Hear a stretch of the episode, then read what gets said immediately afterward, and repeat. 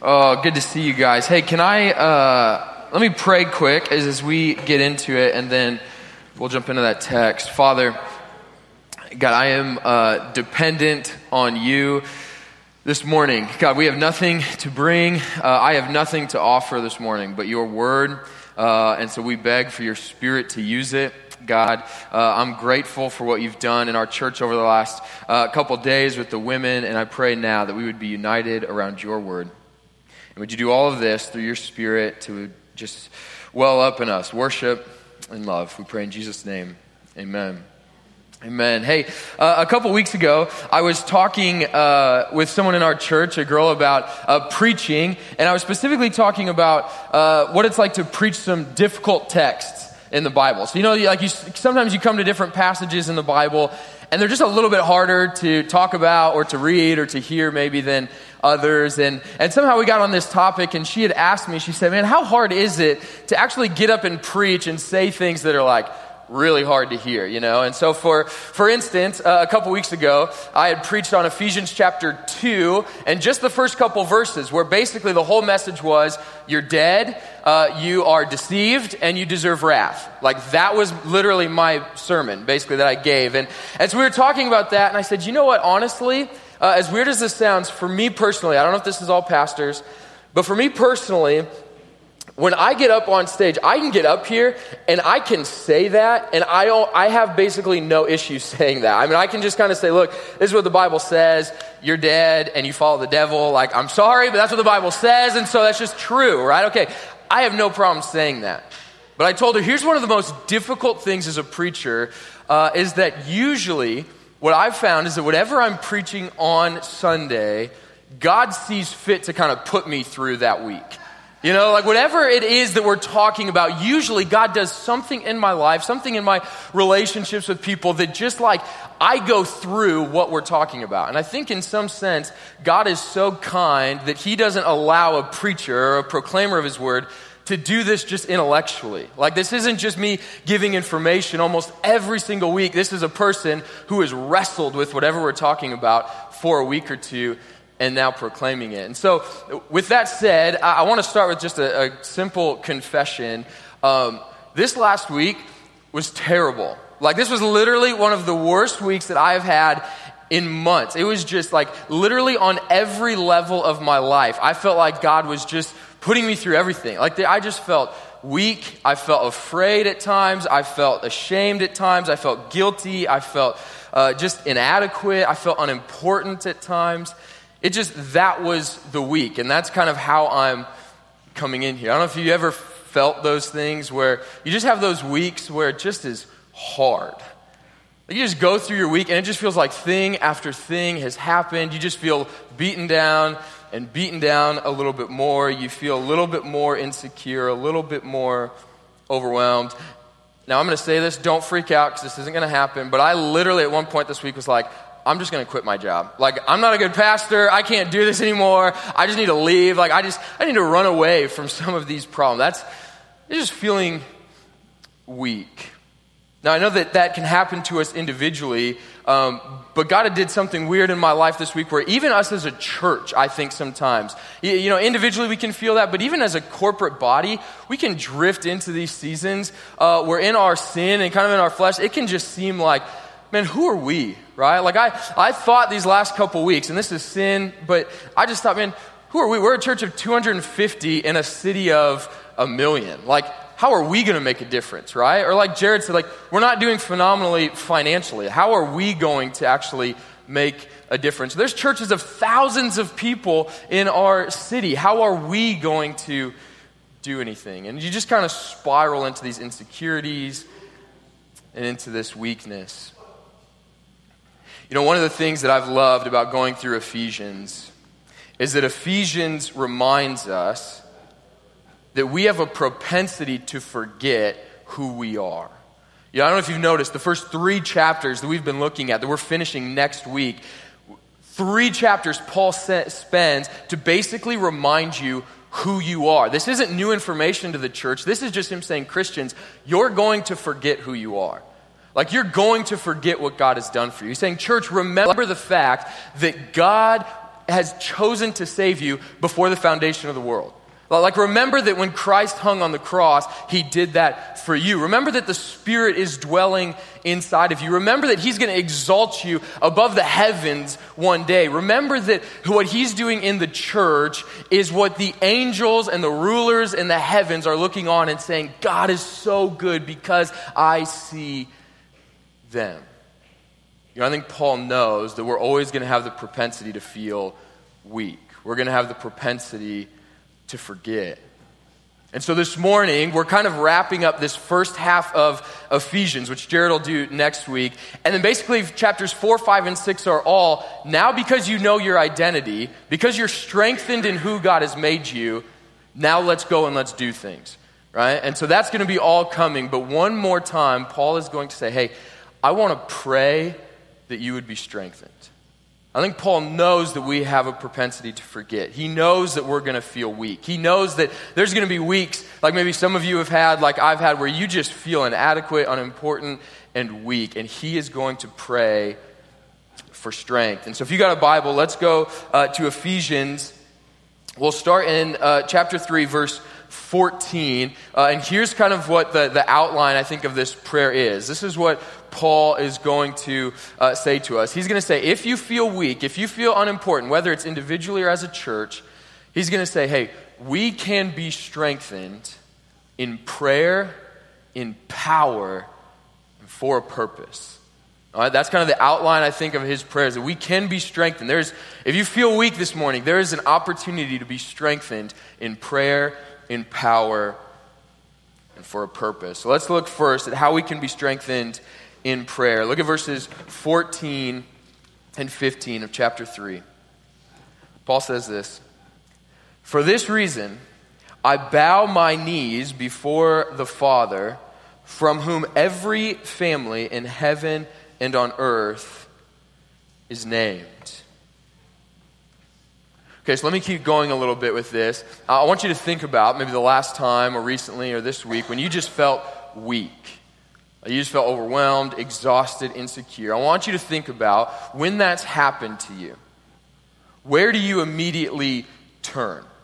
Like, like what in your kind of your soul, inside of you, what is your immediate response to that feeling? Because I think there's a, a, handful that we can go to. I think for some of us, uh, it might just be simple like avoidance right? Like you've mastered the art of saying, when I feel weak, when I feel insecure, I'm just going to shove those feelings good and deep, and we're going to keep those down there, and they're not going to come back up, and we're not even going to think about how I see my insecurities and weaknesses. Or, or maybe others go to some simple that your first step is okay, I'm going to go to a, a self help book. I'm going to go to some simple steps for a, a, new lifestyle. And, and once I just change some of these things, then that internal feeling of weakness will begin to change.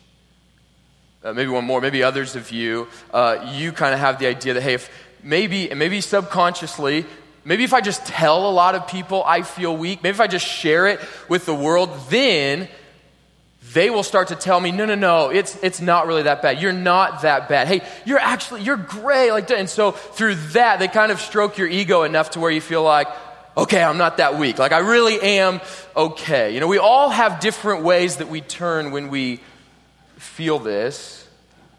But my guess is that those type of turns, those type of things, they maybe, maybe help in the moment. They might help for a few weeks, but I guarantee you, in a few weeks, in a few months, you're feeling the same exact thing. Somebody can only stroke your ego enough before you have to have them do it again.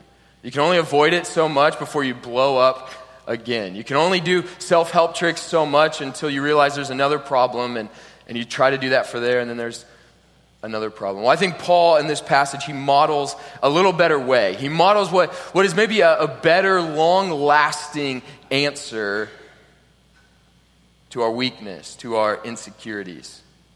I think Paul is going to tell us here if you want to be strengthened, don't simply try to look within. Don't try to just push things aside. He says, don't look in, but actually, I want you to look up.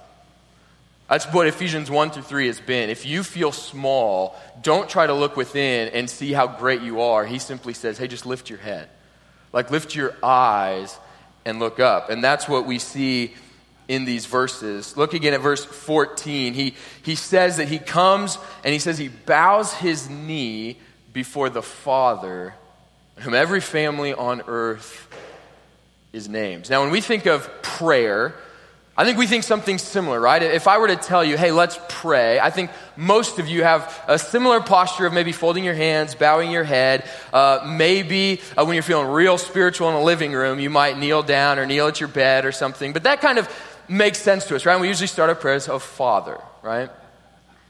But again, if we look at the original audience in this context, um, this is actually, this is pointing something out to us. You see, first of all, for the, the Jewish religion, when they would pray, they didn't come bowing their knees. Actually, what they would do is they would stand, and a lot of times they would, they would raise their arms. So, this, in the Jewish religion, this is the posture of prayer. They would stand and raise their arms.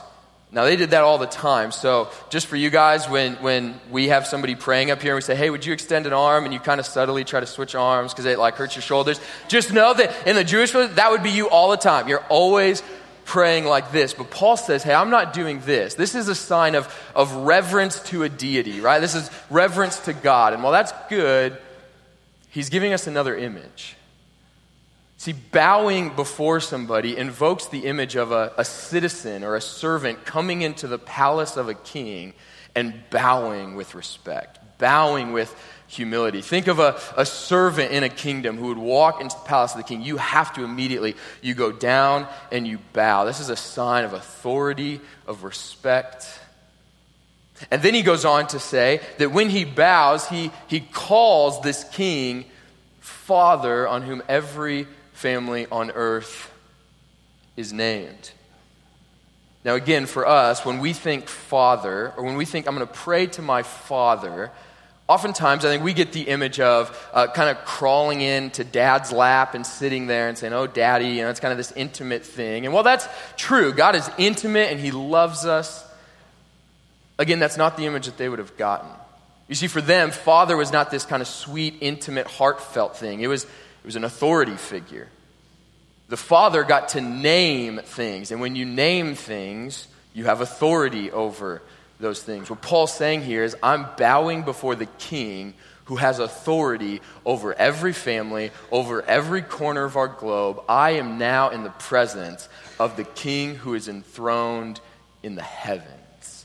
That's the image that Paul is giving us. And I think he gives us that because when we feel weak, when we feel insecure, when we feel like we're wandering and lost, Paul wants you to have that image in your mind. Like when you feel exhausted and weak, he says, I want you to know who you have on your side. Like when I'm coming to pray for the church to be strengthened, I want you to know I'm asking the King and the Father who's enthroned in the heavens, who every person on this earth has been named and who has authority over them. There is no other person, people, power, or presence that has more authority than the one I am speaking to. And it's that powerful God that listens to the prayers of the weak.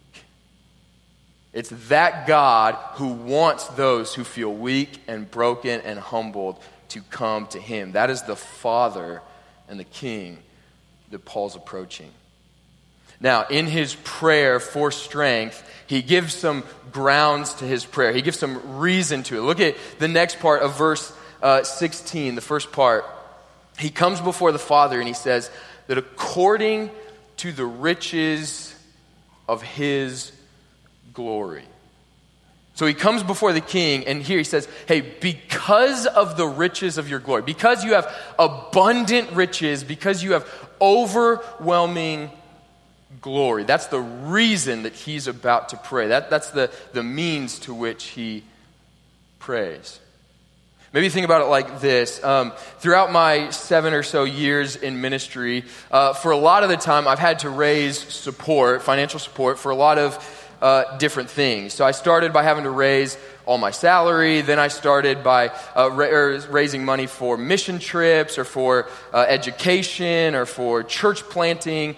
Uh, and here's one of the things that I found with, with support raising in the church. Um, I realize there, there are certain people uh, that God has just gifted with the ability to make money and have money, and He gifts them with this sense of generosity. Right? So Jared just said, hey, we should all be generous at whatever means possible. That's just, that's how we support the local church. But with these side projects, I found that really it's helpful to have people that God has gifted with money that they can help support these kind of extra projects, whether they're mission trips or church planting or education. And so God has specifically uh, allowed certain people to make money. And, and because of that, it's helpful when you're doing these things to, to approach people that have uh, means to do that. Right? People with means to, to give towards these projects.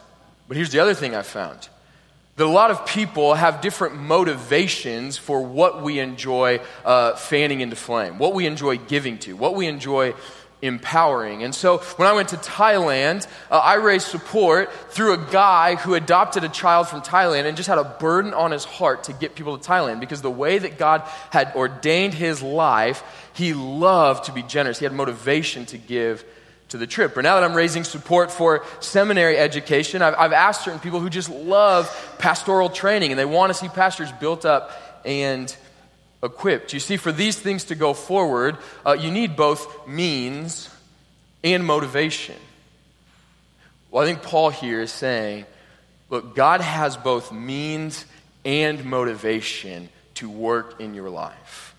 Like if you feel weak, he's saying we can approach him because he's the king over everything. There is nothing out of his control. There's nothing outside of his authority. And all he said the last three chapters is he loves you. He wants to work in you. He wants you to come forward. He has utter means and he has complete motivation to work for those who are weak. So, Providence, I, I, as I was reading through this week, I mean, this, these verses were just over and over and over again in my head. And I was just thinking, well, what if we were a church that when we felt that, when our spouse felt that, when our city group felt that, when other people here on Sunday mornings just say, man, it's been a tough week, what if our immediate response was, hey, let's go before the king? Like, let's just ask the Father that because His glory is tied to us, because His passion is for us, let's say, because of that, would you work in our lives? Because of that, would you work? That's the first step to being strengthened, as Paul says, hey, let's just go in prayer. But now he's going to make his request. So he's before the Father. He asks, because of your uh, abundant riches of glory, now he's going to talk about how we can actually be strengthened in power. Look at the next couple verses, starting in verse uh, 16. He says, That according to the riches of his glory, he may grant you to be strengthened with power through his Spirit in your inner being, so that Christ may dwell in your hearts through faith.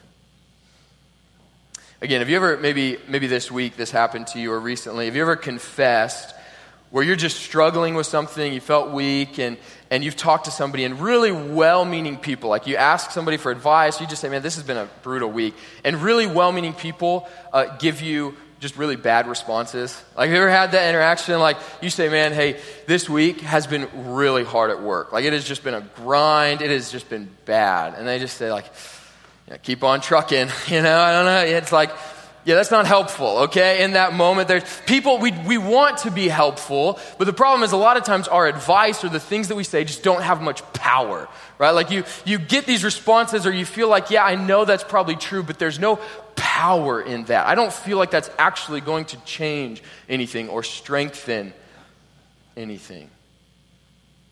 When Paul prays for the church here, he wants you to be strengthened with real, life changing, lasting power.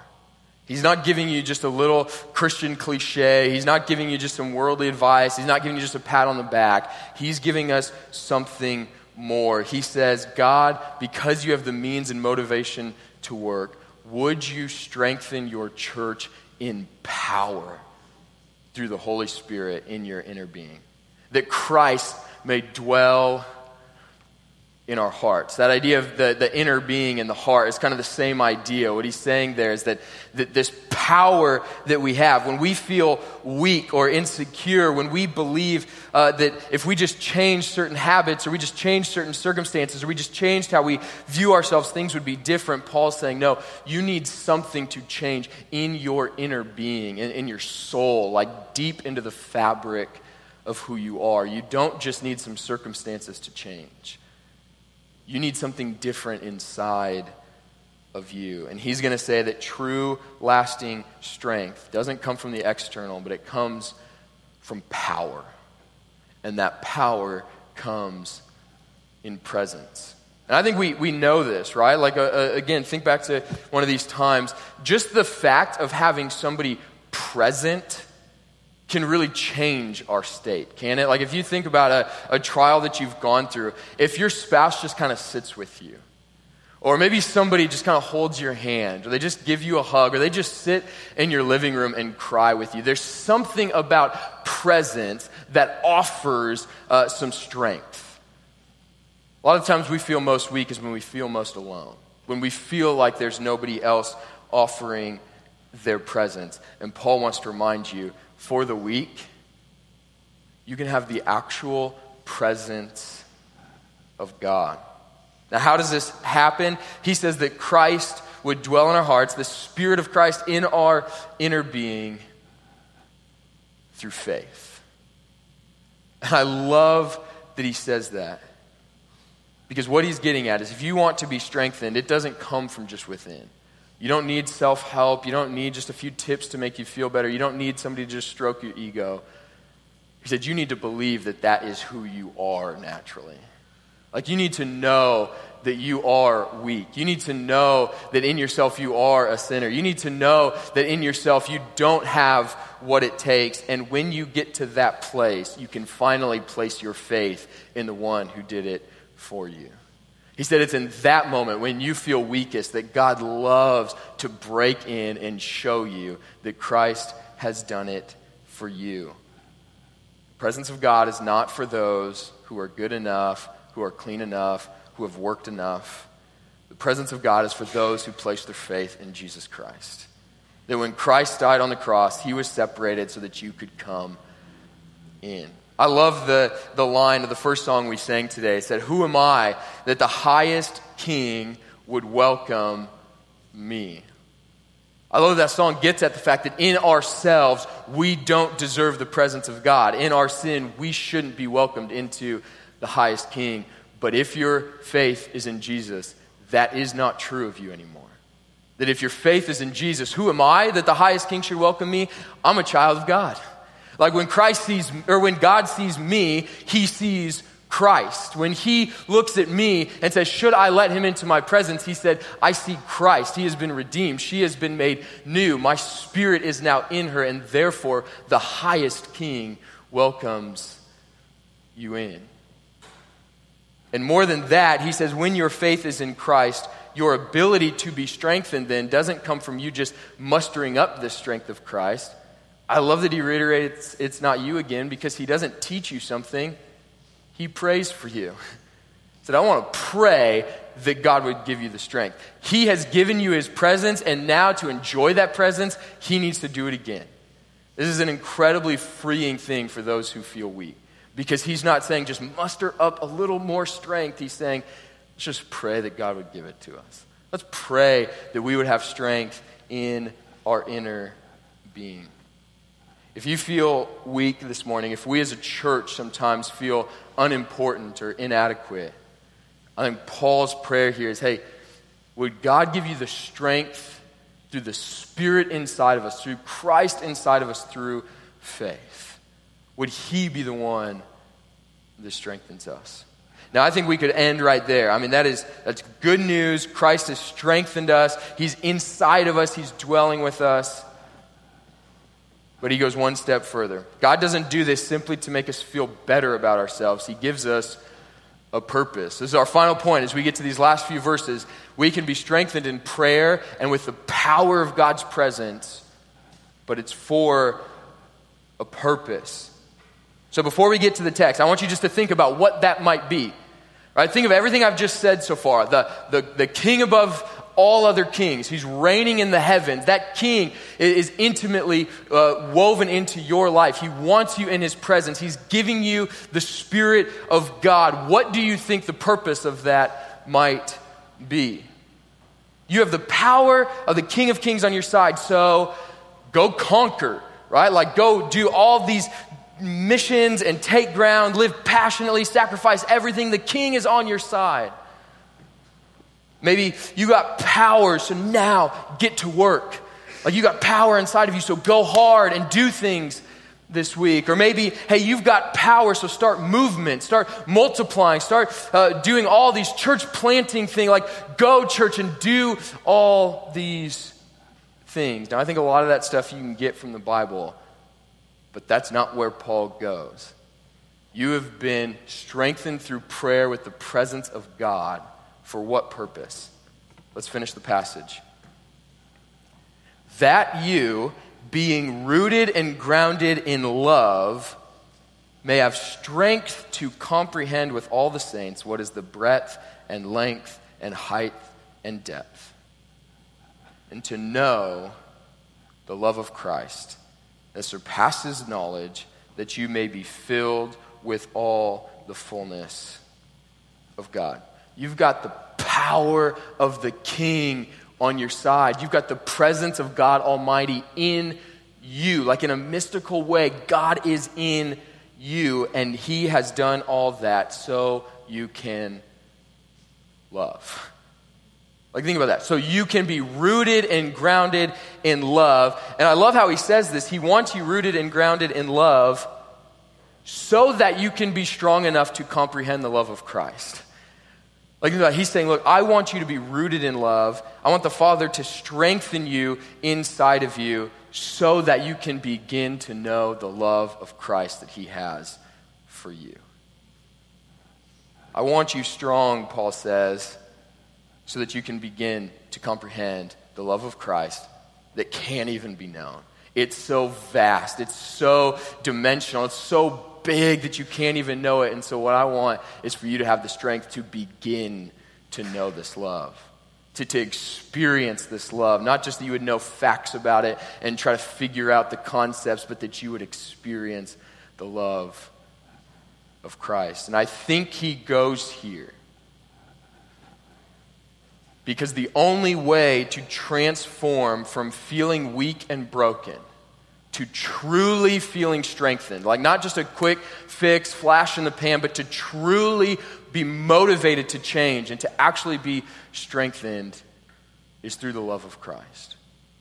I've mentioned this show before, and there's an episode of Parks and Rec where there's, I know, where there's, there's two characters, and in this episode, they're debating what is the best means of motivation. That's kind of the whole show. They're debating this, and so uh, they decide that they will do a little experiment on one of the employees, uh, Jerry, or Gary, or Larry, or Terry. Um, if you don't watch the show, you don't get that. I'm going to call him Jerry uh, for this. Okay, so they decide, hey, here we go. Chris, one of the one of the uh, uh, characters, he says, okay, I am going to motivate him through positive reinforcement. I'm going to make him feel so good about himself that he's just going to get all this work done. And so he goes up to Jerry and he says, Jerry, you are awesome. You are the perfect guy for this job. I wouldn't want anyone else to do it. There is something in you that you can do this job better than anyone else. And Jerry's just beaming. He's just like, this is amazing. And so he gives him the job. Another character, Ron, comes in a little bit later and he says that people are most motivated by fear. So he comes in and he freaks out on Jerry. And he's just like, Jerry, you're going to get fired if you don't do this. Like, I need you to do this right now. I mean, he's a scary dude, mustache. Like, he's just like, you got to do this. Ron told him. Jerry gets so scared. He drops everything that Chris told him to do and he starts working on what Ron told him to do. Well, which worked better? See, at the end of the episode, you find out that with the positive reinforcement, Jerry got, he got some stuff done, but he got so excited about himself uh, that he could hardly even work. Like he couldn't even really focus. And to be honest, he actually wasn't very good. So the things that he did get done weren't done very well because everything that Chris said about him was actually not that true. On the flip side, he was so scared that he got a ton of stuff done uh, when he had the fear motivation, But basically, everything was done wrong. Like, he just, he couldn't do anything with a clear head because he was so afraid. Now, fear produced a greater level of productivity, but much of it was done wrong, and much of, much of it was done out of a broken relationship. So let's think about our relationship with God for a second. When we want to grow in strength, when we want to, to not feel weak, but we want to be strengthened and changed, not just for a moment, but for the rest of our lives, our motivation cannot be God just saying, hey, you got it. You're really awesome. Like, I'm working through you because you are amazing. Because here's the reality we're not. And you're going to fail really soon and realize, wait, is God lying about me? Like, I thought he said I was awesome. You know, it's easy for us when we feel that way to want the preacher to stand up here and say, hey, you got it. God wants to work in you. He thinks you're amazing. Look, in yourself, that's simply not true. I could give you a ton of positive reinforcement that way, and you will go and you will fail and you will feel weak, again, and it will be even more discouraging. However, the other side is sometimes we come to our relationship with God and we think, man, God wants me to be strong so that I can do a lot of stuff for Him. And He's just kind of looking at me, watching, making sure I'm not messing up, making sure I'm not screwing up, making sure I'm growing enough in my discipleship. And what that produces is a people that are afraid. Of people that don't view God as this good heavenly father, but view him as a dictator who's just commanding you to just be better now. And what that produces is some sort of legalism, some sort of burnout, and many people, I think, have left the church because that's their view of God. And I love that in our passage, Paul again offers a whole new solution. He says, You want to be strengthened? God, I want you to strengthen the church so that they can be strengthened forever, motivated by love. Because if they would know how much you love them, that will cause actual change. And we know this because we see it with children, right? Children that grow up in a healthy way are children that know they are loved, that know their parents want the best for them, that are there for them, and that are guiding them to truth. We see children that don't know that grow weak or insecure or they struggle. We just, we know that, that we are best grown in a healthy way through love.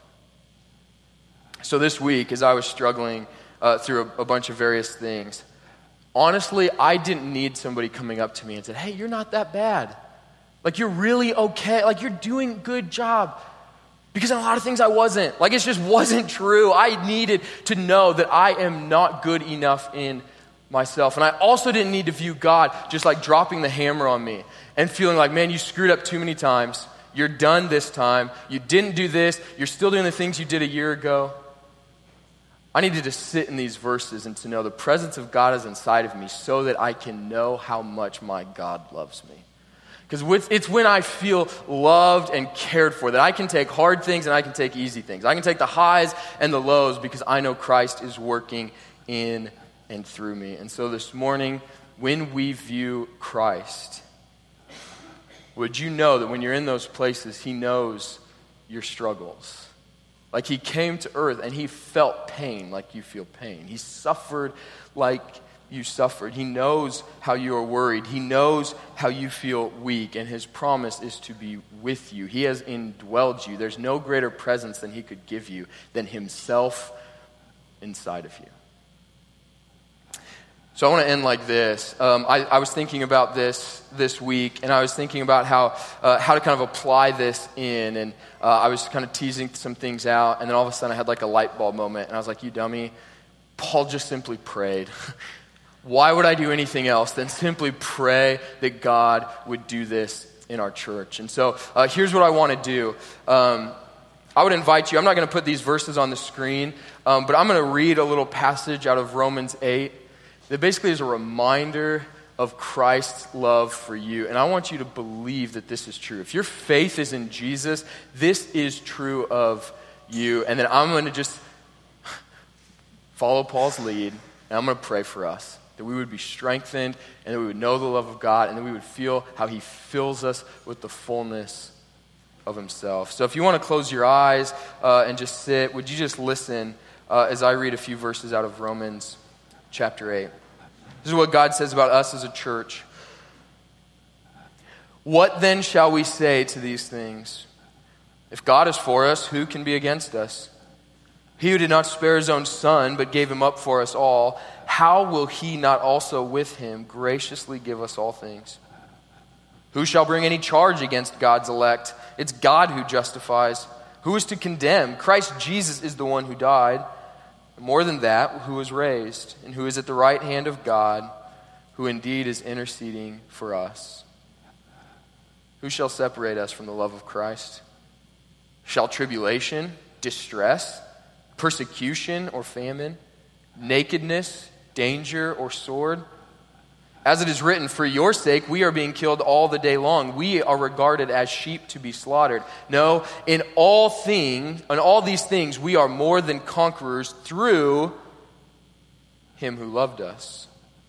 For I am sure that neither death nor life, nor angels nor rulers, nor things present nor things to come, nor powers, nor height, nor depth, nor anything else in all creation will be able to separate us from the love of God in Christ Jesus our Lord. Father God, we come before you, seated in the heavens, enthroned above all things. The one with authority and power. And God, we ask that you would strengthen us. I ask specifically for those in the room today that feel weak, feel broken, feel lost. God, would your spirit right now strengthen them? Would we as a church who maybe can feel unimportant or inadequate or less than, would you strengthen us? Would you yourself that our faith in you is the rock that keeps us close, that you've given us yourself inside of us, that you say that you will fill us with yourself, that the fullness of God through Jesus Christ is now in us, God. You dwell in the church. We have power, we have strength. God, I pray that we would experience that this week, that we would know the love that is unknowable that we would experience the love that can't even be fully grasped. And would we do all this so we could be filled with you?